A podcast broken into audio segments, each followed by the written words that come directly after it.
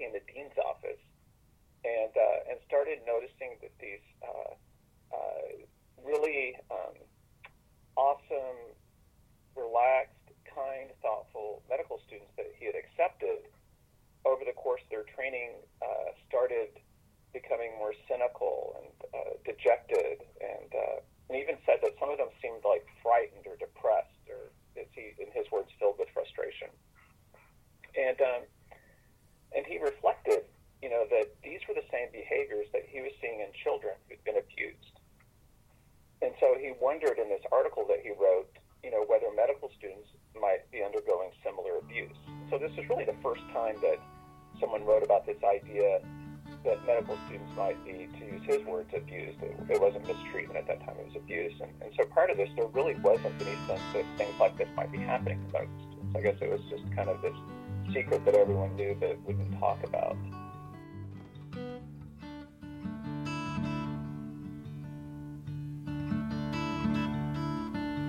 I wake up in the evening. Man, I ain't got nothing to say. I come home in the morning. I go to bed feeling the same way. I ain't nothing but tired. Man, I'm just tired and I'm bored with myself. Hey there, baby. I could use just a little help. You can't start a fire You can't start a fire without a spark. This comes for hire. Even if we're just dancing in the dark.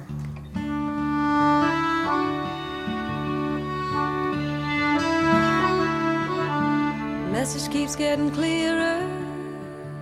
Radio's on and I'm moving around the place. I check my look in the mirror. I wanna change my clothes, my hair, my face. well, today I have Dr. James Nixon with me here on the Mountain Lion podcast studio. Although, uh, as is everything else these days, he is present only virtually over the phone. So, uh, today we're going to talk about mistreatment what is mistreatment and what is not mistreatment. And, uh, James, before we get started on our conversation, I was wondering if you could just reintroduce yourself since you've been on a previous podcast and tell us about where you trained, what you trained in, and what your roles are, are now currently at the University of Minnesota, as as well as nationally, because you do have a prominent national role, I understand as well. Yes, I'm James Nixon, and uh, I grew up actually in the South in Arkansas and Louisiana. Moved to uh, Oklahoma when I was in high school, and ended up going to the University of Oklahoma for college and then medical school and then came up to Minnesota, where I am now, uh, to do a combined internal medicine pediatrics residency. So I was at the University of Minnesota, and I did a chief year because uh, I was trying out uh, how I like teaching and academics. I'd kind of always thought if I didn't get into medical school, I might be a teacher. And, uh, and I really enjoyed uh, teaching. It was something that I just really felt like was a lot of fun. And so um, stayed on at the University of Minnesota as a faculty, and that's where I am now. I'm the vice chair for education for the Department of Medicine and uh, teach the Intro to Clinical Medicine course. I started off in my teaching role as a, a clerkship director, actually, director actually uh, first uh, pediatric clerkship and then later directed the internal medicine clerkship. Nationally, I'm pretty active with the Alliance for Academic Internal Medicine, and I uh, currently serve as the chair of the board for that organization. I did not know that you were also the pediatrics clerkship director prior to being the internal medicine clerkship director. Yeah, I was actually a couple of years out of my chief year, and um, I was walking down the hall, and uh, the the uh, Jim Moeller, the pediatric department chair, was uh, walking by, and I was like, you know, I I just really really like teaching a lot. I've really enjoyed working with students, you know, and if there was ever any opportunity to to do something more in teaching, I'd, I'd love it. And he goes, oh, you know, the pediatric clerkship clerkship director just quit. Do, do you want to do that? I was like, sure. So that's how I got started. That's a great story. So, are you doing any clinic, clinical pediatrics now, or is it just internal medicine? So, I, I had a combined clinic up until a few years back um, where I saw both adults and kids. Uh, but as my administrative stuff has gotten heavier, I now just do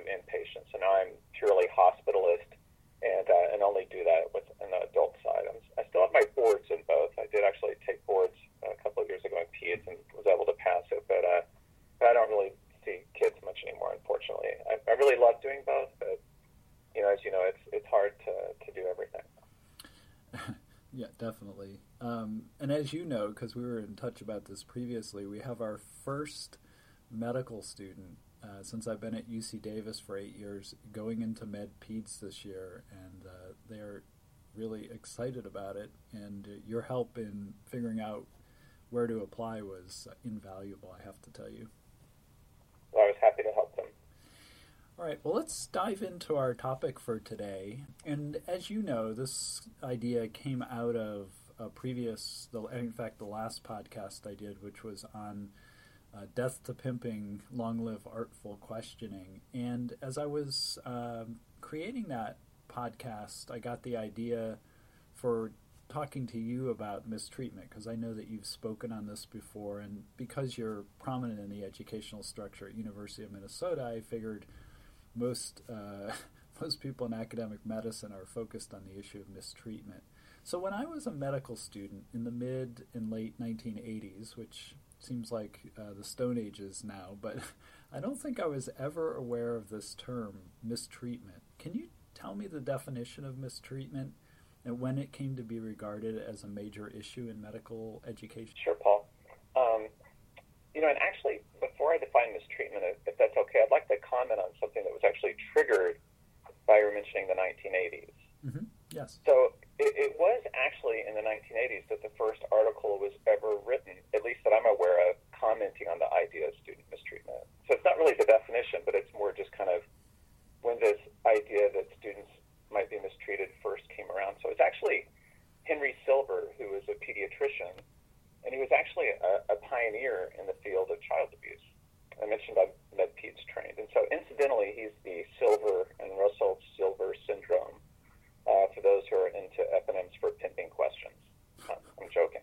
Um, so, at any rate, um, so he, he began working in the dean's office and uh, and started noticing that these really um, awesome, relaxed, kind, thoughtful medical students that he had accepted over the course of their training uh, started becoming more cynical and uh, dejected and uh, and even said that some of them seemed like frightened or depressed, or as he, in his words, filled with frustration. And he reflected, you know, that these were the same behaviors that he was seeing in children who'd been abused. And so he wondered in this article that he wrote, you know, whether medical students might be undergoing similar abuse.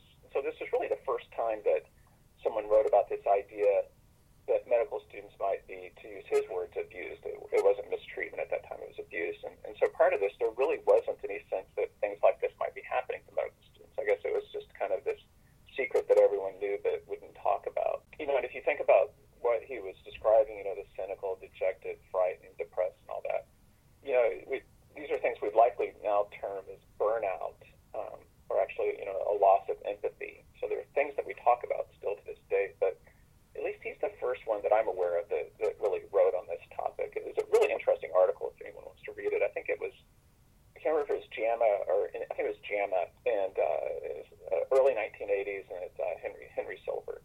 Huh. So, so now to your question though. Um, so, as I was, you know, I mentioned I started off as a clerkship director, and uh, and you know, as I was starting as a clerkship director, I, I really didn't have any idea at all that there was mistreatment. It just it, it really wasn't on my radar in, in any way whatsoever. I, I wasn't aware of the term mistreatment and didn't really have any sense that things like this were, were happening in our clerkship, and, and you know, which probably should be embarrassing to me. Uh, since this article, you know, by Henry Silver was written in the 1980s, and so you know, it wasn't really until probably around 2012, I think, that um, I was looking over our graduate questionnaire and saw that noticed this one line in there that 47% of our students um, were experiencing what was termed at that point mistreatment or harassment.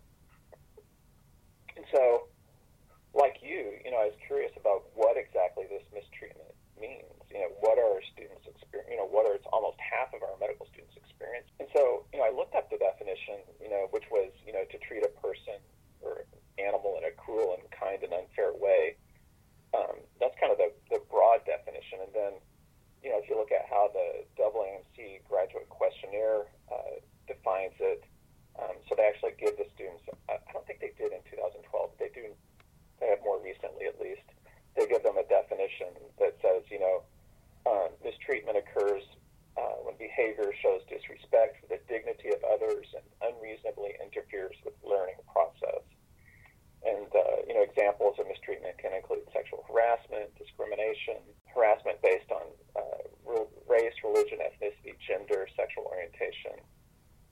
humiliation, psychological or physical punishment, and the, the use of grading or other forms of assessment in a punitive manner. So that's how the AAMC GQ defines it for students who are answering this question. So it's really disturbing to me, you know, to think that you know almost half of our students were, were experiencing those sorts of things. Um, since Henry Silver, you know, talked about abuse and it termed it that that way, I also kind of thought about, you know, what does that mean? You know, and, you know, abuse is, you know, more like to wrongly or improperly uh, treat someone, to misuse um, or abuse one's authority, uh, to treat in a harmful, or offensive way. So those sorts of things are kind of more abuse, and the question we're talking about is more mistreatment. But I think we would all agree that those are things that we really don't want our students to be experiencing, regardless of exactly how you define it. I think, interestingly, though, or, or maybe not, I don't know, but um, at least interesting to me, I think I think there's value in naming things, though, and de- defining what these names mean, because it really, for me at least, it wasn't until um, I had this name, you know, mistreatment, and an understanding of what that meant but actually, I, you know, I looked back then and thought about my own medical school experience. And, you know, I, I whereas I hadn't really thought about it, I, I clearly experienced things that I, I would define as mistreatment now. And I think having a name and saying that's not okay, I, I think would have been helpful to me at the time to, to understand that. So, so I guess that's a long way of answering your question. No, no, not at all. That's kind of how I think of mistreatment. Yeah. Yeah, no, that's a that's an excellent excellent background to the topic and. So, just so that um, we're on the same page with the listeners, um, can you just explain what that graduation questionnaire that you were looking at um, back in 2012, where you were um, shocked to see the percentage of students that were experiencing that at your, your medical school? Um, what what is the graduation questionnaire? Just so our listeners. Yeah, know. so it's a, it's a it's a survey that's sent to all all medical students all across the nation, and uh, they all get it, you know right around the time of graduation, and uh, it's asked them to reflect on their medical school experience. And it actually has lots and lots of questions, and this is just one small area that, that is asked about on the graduate questionnaire. But one of the nice things about it is you get your own school's results, but you also get uh, the national results. And so you can see for various areas how your students compare to the national average. Um, uh, you don't get every other school's individual results. Uh, most schools are kind of don't really like to uh, necessarily release all their individual questions, but you get the, the national data to compare your students against. Mm-hmm. Interesting. So there's not really something like this comparable for residency training, because I could imagine that there's potential for mistreatment of, of residents in just about any specialty as well. Yeah, definitely. And I'm yeah, I'm not aware of a similar um, there is a, there is a survey that's sent out each year um, for residents, uh, the ACGME annual survey.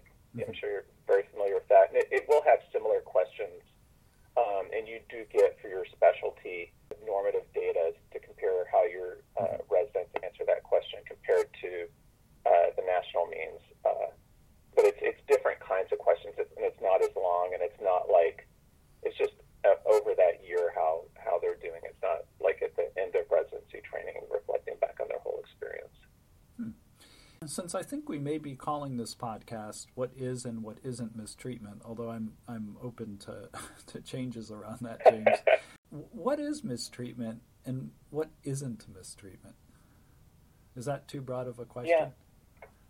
No, I think that I think that's a good question. It's it's a hard question. I think you know, I think there are things that we would all agree are mistreatment, and I think you could you could categorize those maybe into things people say, uh, things people do, uh, and then also for the purposes of medical students, then how people evaluate those students. I think those are each opportunities for mistreatment to occur, and I, and I think so. Within those categories, you could think about things that that might be considered mistreatment. So, or I think everybody would agree are mistreatment. So, things people say you know, would include things like offensive or sexist remarks, you know, calling people names, uh, racial or ethnically motivated, other offensive remarks that could might be nicknames uh, and uh, uh, or um, rude names related to people's sexual orientation. I think all those things are certainly in the category of mistreatment and are things that the AAMC graduate questionnaire actually does ask about.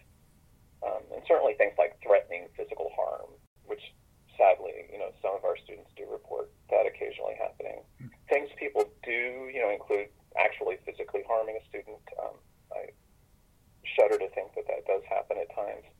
Um, requiring students to perform personal services, so like, hey, go get me some coffee. Mm-hmm. Um, if everybody has any question about whether that's okay or not, it's not unless you're buying them coffee maybe and they're wanting to get coffee and say, hey, would you mind grabbing me one of Unwanted sexual advances, um, asking for sexual favors for a grade, denying opportunities or rewards based on someone's gender, race, ethnicity, sexual orientation, and then things like assigning a lower grade uh, because you don't like someone or because of their gender or race or ethnicity. So all these would be examples of mistreatment. I think everybody would agree on those categories of things as being mistreatment. I think it gets trickier though when we think about this really broad category of um, what still is grouped within the category of mistreatment, which is humiliation or embarrassment. Um, so AAMC graduate questionnaire does ask about those. Back when I was first looking at it, it wasn't really separated out. Now it is.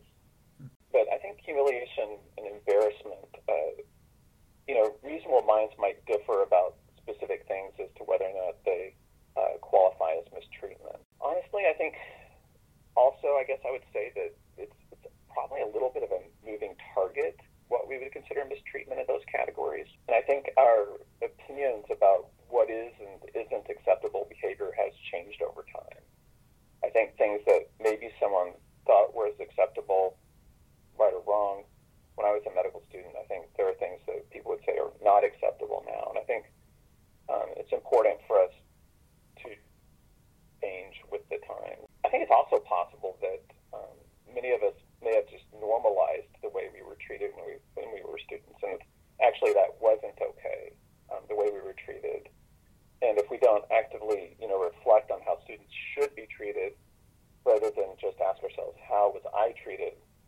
You know, I think we run the risk of continuing some of this mistreatment. You know, as, as um, actually going back to Dr. Silver's argument or comment, one of the things he argued is that um, the pattern of mistreatment in medical school can be similar to the pattern of treatment in child abuse. And, um, you know, victims of child abuse often go on to go on to become abusers later in life.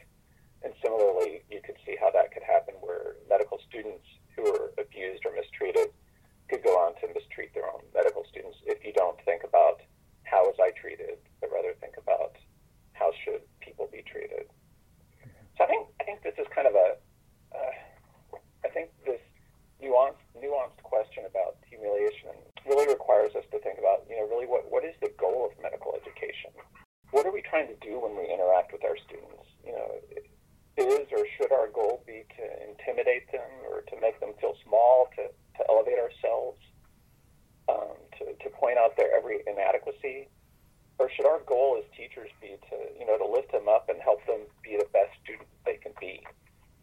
You know, to help them to understand their strengths and their opportunities for improvement, but to do so in a supportive environment. Um, you know, and I think that requires us to think about how do we create a safe space, you know, where they can learn, where it's okay for them to be wrong. One of, one of my good friends and, and colleagues here at the University of Minnesota, Taj Mustafa, she always starts her rotation with a new group of students by asking them, you know, what can I do to make this a safe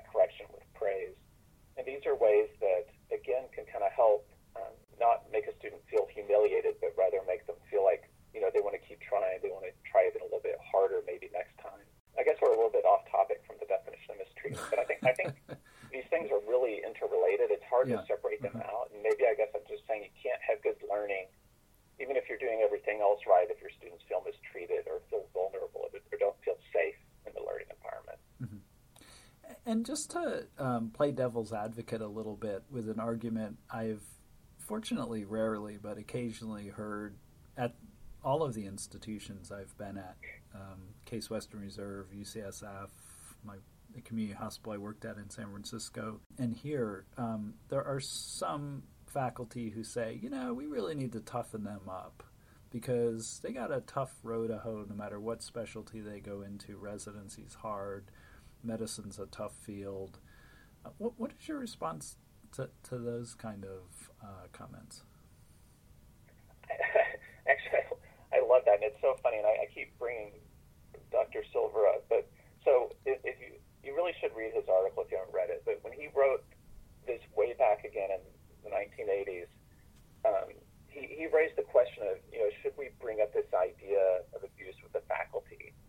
And he was as he was reflecting in his article on you know people likely respond, the very things that he brings up. And again, this is the 1980s. So you know would they deny that abuse is happening? Would they um, would some members of the faculty basically say that this was it was inevitable and right for medical students to feel like they did, and there's no reason to change it. And then the final one was that you know everyone needs this experience. It's good for them. It'll help them be better doctors. And you know my um, my response to that is is more or less the same as his, which is that you know the behaviors that you see um, this manifest in students, which is them withdrawing, them uh, uh, feeling burned out, their loss of empathy.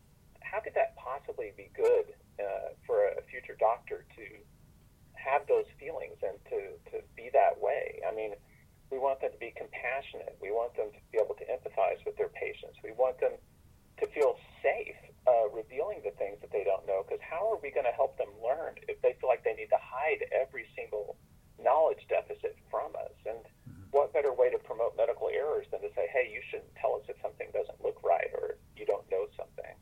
So I, I, I just I, I, I, don't that argument doesn't go very far with me to be honest. yeah, no, no, me neither. It's just kind of worth always being aware that there is that argument out there. Um, oh, definitely. So so how big of a problem across the country is mistreatment?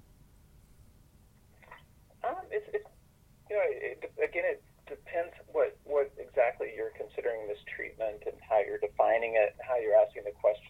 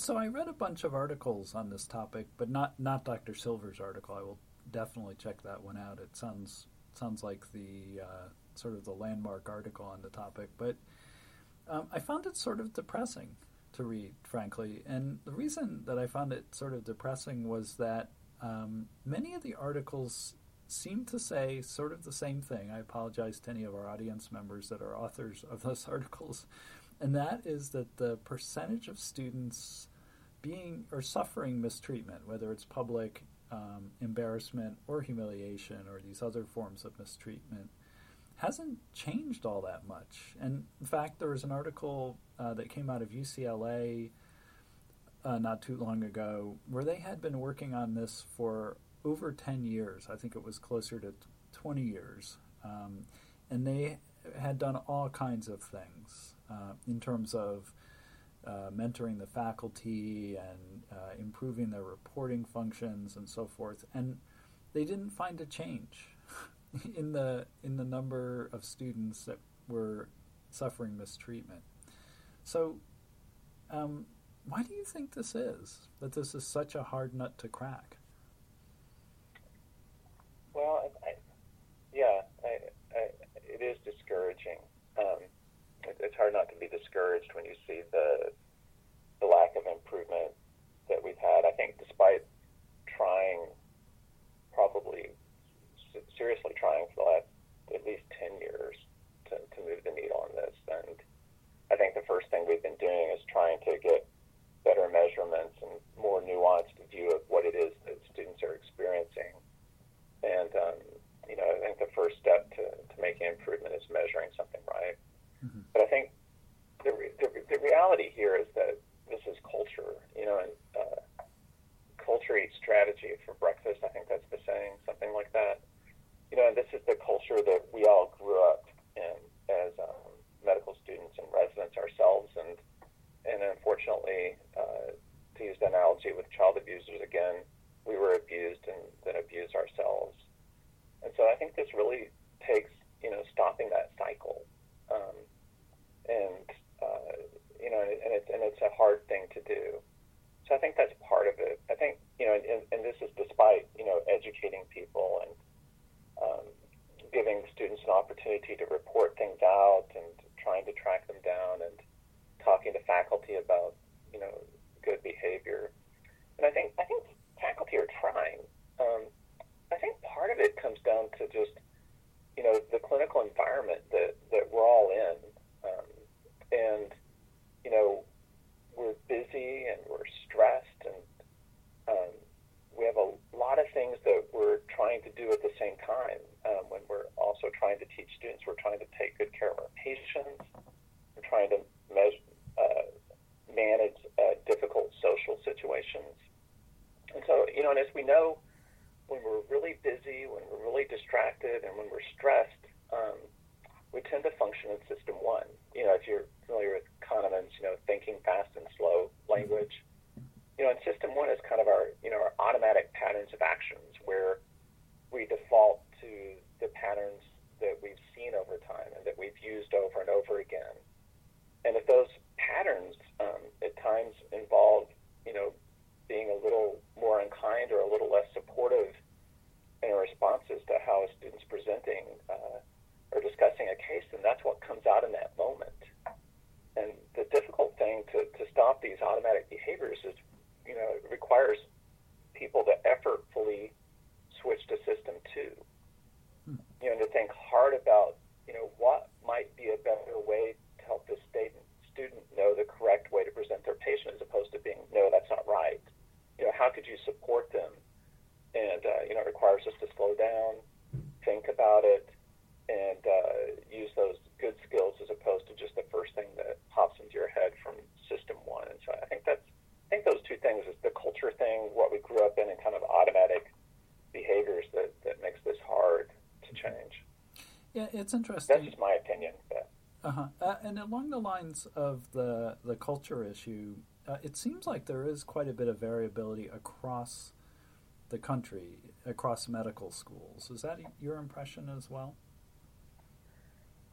You know, I hear that. Um, you know, I haven't seen a lot of papers talking about um, the differences at, at different um, programs, and I, I think that's a really interesting question. Um, and I don't know if you've seen more. I haven't spent a lot of time thinking about that, to be honest.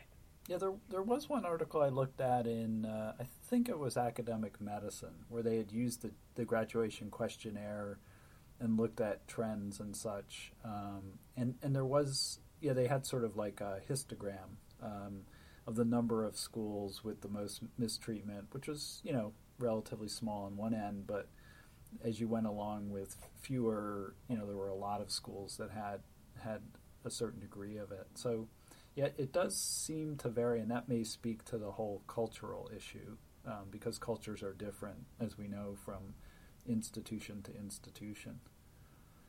Yeah, that makes sense. And I, you know, and I, I think I'm seeing some culture shift at um, our school, and it's interesting. This I think is coming from both the top and the bottom. I think having leadership at the top that says, you know, it's important to be kind, you know, makes a big difference than having a, a bunch of more junior faculty who are saying the same thing. I think um, I, I, my sense is that we're seeing a shift here um, in culture, and uh, and I hope that it, it remains sustained. Um, and I, and I, it makes sense to me that there would be differences at different schools. Uh, and I, yeah, so I'm, I'm glad to hear that. It gives me hope that it's something that can be changed. Yeah, it's interesting. One of my, I guess, my questions for you today was, as I was thinking about this in advance, was around the whole issue of, you know, I like your system one, system two analogy because I feel like, you know, there, I guess there are some areas I found in the literature that are actually rising um, over the last 10 years. Um, you know, overall mistreatment, I think, is actually increasing a little bit, not going down. It's just this, you know, really tough issue. And I'm just kind of wondering, you know, like patients are sicker than they've ever been in the clinical environment. Um, sh- I, I, think shifts are much shorter for uh, faculty on inpatient services and even for residents. So there's less of that you know that, that your your junior fa- or your faculty member there who says, you know, how can I make this safe for you? Um, I think some of that safety comes in familiarity with your teachers and, and the clinicians you're working with. And I guess if they're around less time, that would you would think that that would contribute to this problem as well. There's less connection than there used to be maybe 40 years ago or 30 years ago or something like that. I had one attending for six weeks when I was on my medicine rotation, and I'm still in touch with him 30 years later um, because we had that sort of tight a bond after the six weeks. And he could have done something wrong, and I don't think it would have bothered me because he did so much other stuff right, you know? Yeah, no, I think I, I, that's a, an amazing story to have had an attendant for six weeks and still have a connection with them that this much longer. I think that says a lot about the, the power we have as attendings over our learners in both positive and potentially negative ways. I mean, I think, you know, I'm, I'm not really sure about you, know, your connections about um, busier services, sicker patients, uh, shorter times with our students. And I, I'm not really sure. You know, I mean, I think on the one hand, you know, a lot of these initial descriptions, you know, from the 80s were when attendings did have, mm-hmm. you know, typically no, four true. weeks with students from what I understand. And clearly things were happening then. Um, but at the same time, it does make sense to me that if you have longer with a student, as you're talking about, you're going to be more likely to see them as a person and less likely to objectify and treat them in a negative way. We have some anecdotal evidence from LICs where students do spend longer, you know, more typically, you know, nine months or so at a, a single site. And there does seem some suggestion, some signal from some of those experiences that um, students do or, or experience less mistreatment in those settings. Um, so I'm not sure if that's true across the board, but I, I, think it's a really good question. Um, I think on the other at the same time, residents are typically with students for a month, and when you look at where abuse comes, mistreatment comes from, it's pretty equally uh, residents and attendings, um, and with attendings typically spending a week and residents typically spending. And is there any difference in, in the types of mistreatment between those two groups, the residents and the faculty? So the um, humiliation uh, is most likely to come from attendings, um, some some from uh, residents as well, but attendings are the biggest perpetrator of the humiliation type thing. Residents are a little more likely than attendings to have to ask students to do things, you know, like the hey go get me coffee, that sort of stuff. Mm-hmm. Um, the the rest of the things are a small enough number that I don't think there's a, a huge variation between attendings and residents as far as how often those occur. Hmm. Interesting. So I guess coming back and, and sort of finishing up here a little bit, um, we're not quite done, but you're not off the hook yet, James. Um, so it sounded like from what you were listing earlier that the public embarrassment and sometimes public humili- frank public humiliation are the two most common sources of mistreatment. Is that correct? Yeah, definitely. Um, and, and and in my that last podcast I did on death to pimping, long live artful questioning, I sort of posed, and I don't I don't know that this is written in stone or in the literature, but I sort of posed that in that the context of public embarrassment, some of that has to be around how some people question students. You know, in an effort perhaps to engage them sometimes, or in an effort to pimp them, i.e., in a negative way. Um, you know, create, you know, reinforcing the hierarchy, embarrassing them, showing them what they don't know, asking them questions beyond their range of knowledge. I got to imagine that some of that public embarrassment and humiliation comes from how we engage students in that way. What, what are your What are your thoughts about that? Yeah, I, I definitely agree. I mean, I think um, I think a big chunk of what what is viewed as humiliation is is uh, uh, probably use your term uh, unartful questioning. Um, so asking questions in a way that that is more prone to humiliate students and to, to use the pejorative term pimping. And so, you know, and I think this happens for a, a variety of reasons. And I, I, you know, I think sometimes it might be intentional, you know, to put a student in their place. I think it's more commonly just um, someone who's tired and uh, or maybe just isn't uh, really thinking about how they're asking that question or, or as we talked about already hasn't set up that safe environment for students. Uh, I mean, I think you could ask almost exactly the same question, and in one instance, it might be seen as uh, humiliating to the student, and in the other, it, it, it might just be seen as trying to help the student learn and, and think. And, you know, I think doing the things like you talk about of telling the students up front that, that you like to ask questions and that you think that it helps them learn and, you know, you don't want to put them on the spot. Um, and and, and I loved a lot of your tips that, that you had you know, and I think all those things are helpful as far as avoiding humiliating the student, you know, doing the thing where you, you ask the permission to ask the question, avoiding questions that are kind of the gotcha questions or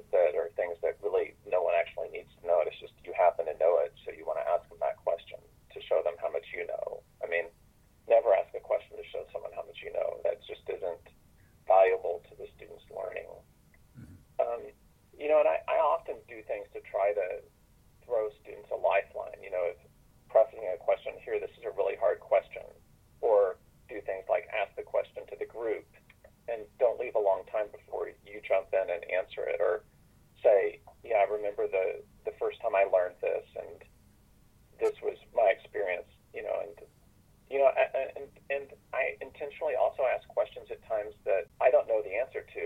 And if another person gets it, I'm like, oh my God, I didn't know that. Thanks for helping me. And if nobody knows the answer to it, then we go look it up and I show them that, you know, I don't know everything and, you know, we can all learn this together. So I think there's just a lot of things you can do to kind of help students feel more comfortable with whatever question you're asking and, you know, help them understand that it's, it's not to be mean. It's not to put them on the spot. It's that you're there to try to help them learn. I mean, that's they're spending a lot of money on their tuition. They might as well get their money's worth.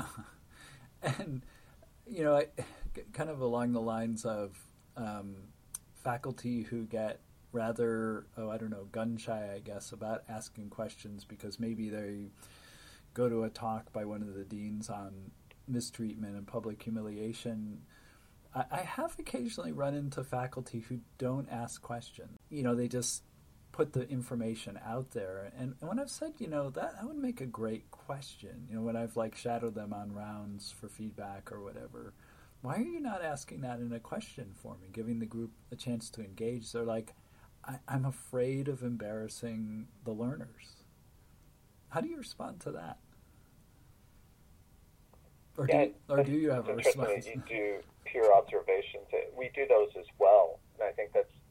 Um, I think just the very act of doing those helps students should learn that we're all learning. We're all trying to do the best job we can at our job, and um, and and you're never done and done. But yeah, I've seen that as well. And um, what I'll do sometimes is in that setting is um, ask them to shadow me, and and with the intention that they'll give me feedback as well but then I, I model some of the things that I do as far as how I ask the questions and and show the students, you know, to show that the students don't feel um, distressed by it. If, if again you're doing it in the right way, I think it's such a valuable tool, and it's, it's just one of many tools in your toolbox for teaching. Mm-hmm. But I think it's such a valuable tool that it's a shame if it's not being used uh, during rounds. And I don't know if you have a way that you found more helpful as far as um, helping faculty get more comfortable with that idea of asking questions that it doesn't always have to be a negative thing. No, it's it. No, I think it's um, and and it's usually more junior people who are very like sensitive to not offending anyone, and also that are less practiced at asking the questions. Like they're the, the ones that are more likely to put out a read my mind type question that everyone, yeah, no one can read their mind, and um, and so they sort of almost like give up um, for fear of creating awkward situations. So uh, we really could be doing a lot more faculty development around this. I think both locally and nationally for sure.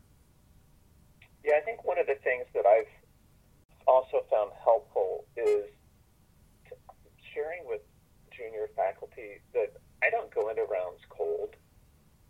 You know, I spend some time getting ready for rounds and part of that time getting ready is looking through the charts and thinking about three or four questions that I think would be valuable teaching questions to ask on rounds. And that way, you don't end up asking that, dud of a read my mind question or that question that looks like, even if that's not your intention, but looks like you're trying to show off, because um, those can put students off as well. But it's a, a, a well crafted question actually does take some thought. Mm-hmm. And um, if I look like I'm doing it on the fly, it's just because I probably asked that same question 20 different times. and uh, but when you're starting off as a junior faculty, put a little time into preparing the question that is going to help that student understand this topic. You know, that's going to scaffold their future learning. Mm-hmm. It's not just a simple recall question, but it's kind of the why behind what's going on. Mm-hmm. So. Yeah, and I in your last podcast, you know, about bedside teaching, it was the I think the first in the series that I did. Um, you talked about preparation. You know, thinking, you know, reading the note in advance and thinking about what kind of questions you're going to ask when you meet up with your teams. And I think that's a that's a great tip for for preparing mentally for those questions you're going to be asking. Well, James, uh, I know you have a lot to do, and that things there in Minnesota are uh, pretty hot right now with the COVID, as they are out here in California. Uh, do you have any last thoughts or uh, tips for our podcast audience? I, I, don't think so. I mean, I think um, if people haven't had a chance to listen to your Artful Question podcast, I really enjoyed it. I think it, I think your ten tips at the end are, are, are spot on, and um, I think uh, asking good questions is a, a, good use of people's time. And I think um, you know, getting to know your students is a great way to avoid abusing them. Kind of knowing where they're coming from, um, knowing what are the things that drive them, and knowing what are the things that they're nervous about, and getting to know them also helps them give you a little more grace if you do something inadvertently that sets someone off. Everybody's a little bit different. People are bringing different experiences into the uh, into the clerkship, and so something that one person might see as abuse, another person might not. But knowing that student is a human and what are the things that you can do to help create a safe space for them is, is one very valuable tool to try to help avoid uh, uh, mis- inadvertent mistreatment. Those are tips. Well, listen, I have really, really enjoyed talking with you today, James. Fun.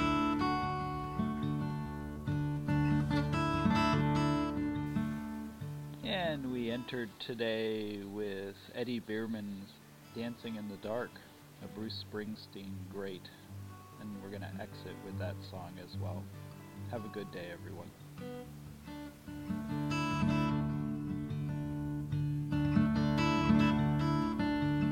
Wake up in the evening.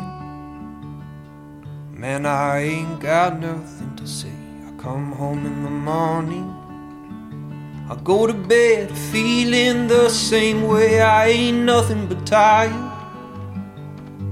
Man, I'm just tired and I'm bored with myself. Hey there, baby. I could use just a little help. You can't start a fire. Can't start a fire without a spark.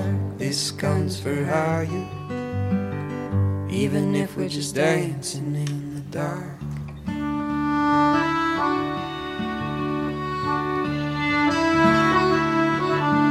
Message keeps getting clearer. Radio's on and I'm moving around the place. I check my look in the mirror.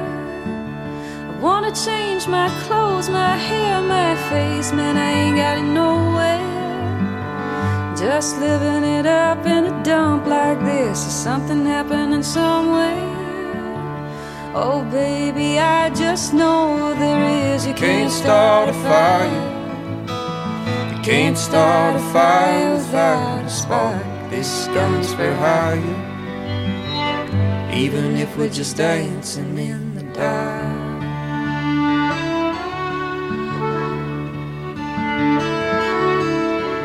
Stay on the streets of this town. And they'll be carving you up alright. They say you gotta stay hungry.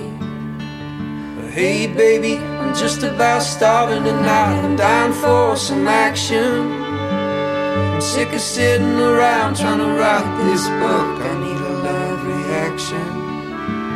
Come on, baby, give me just one look. You can't start a fire.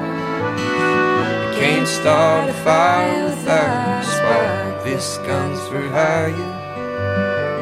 Even if we're just dancing in the dark.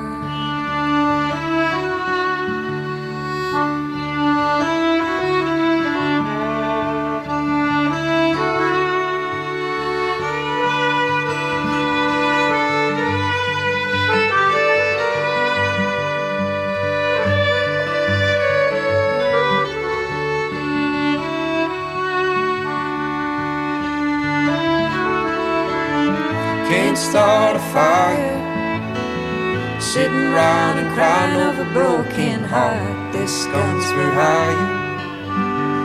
Even if we're just dancing in the dark.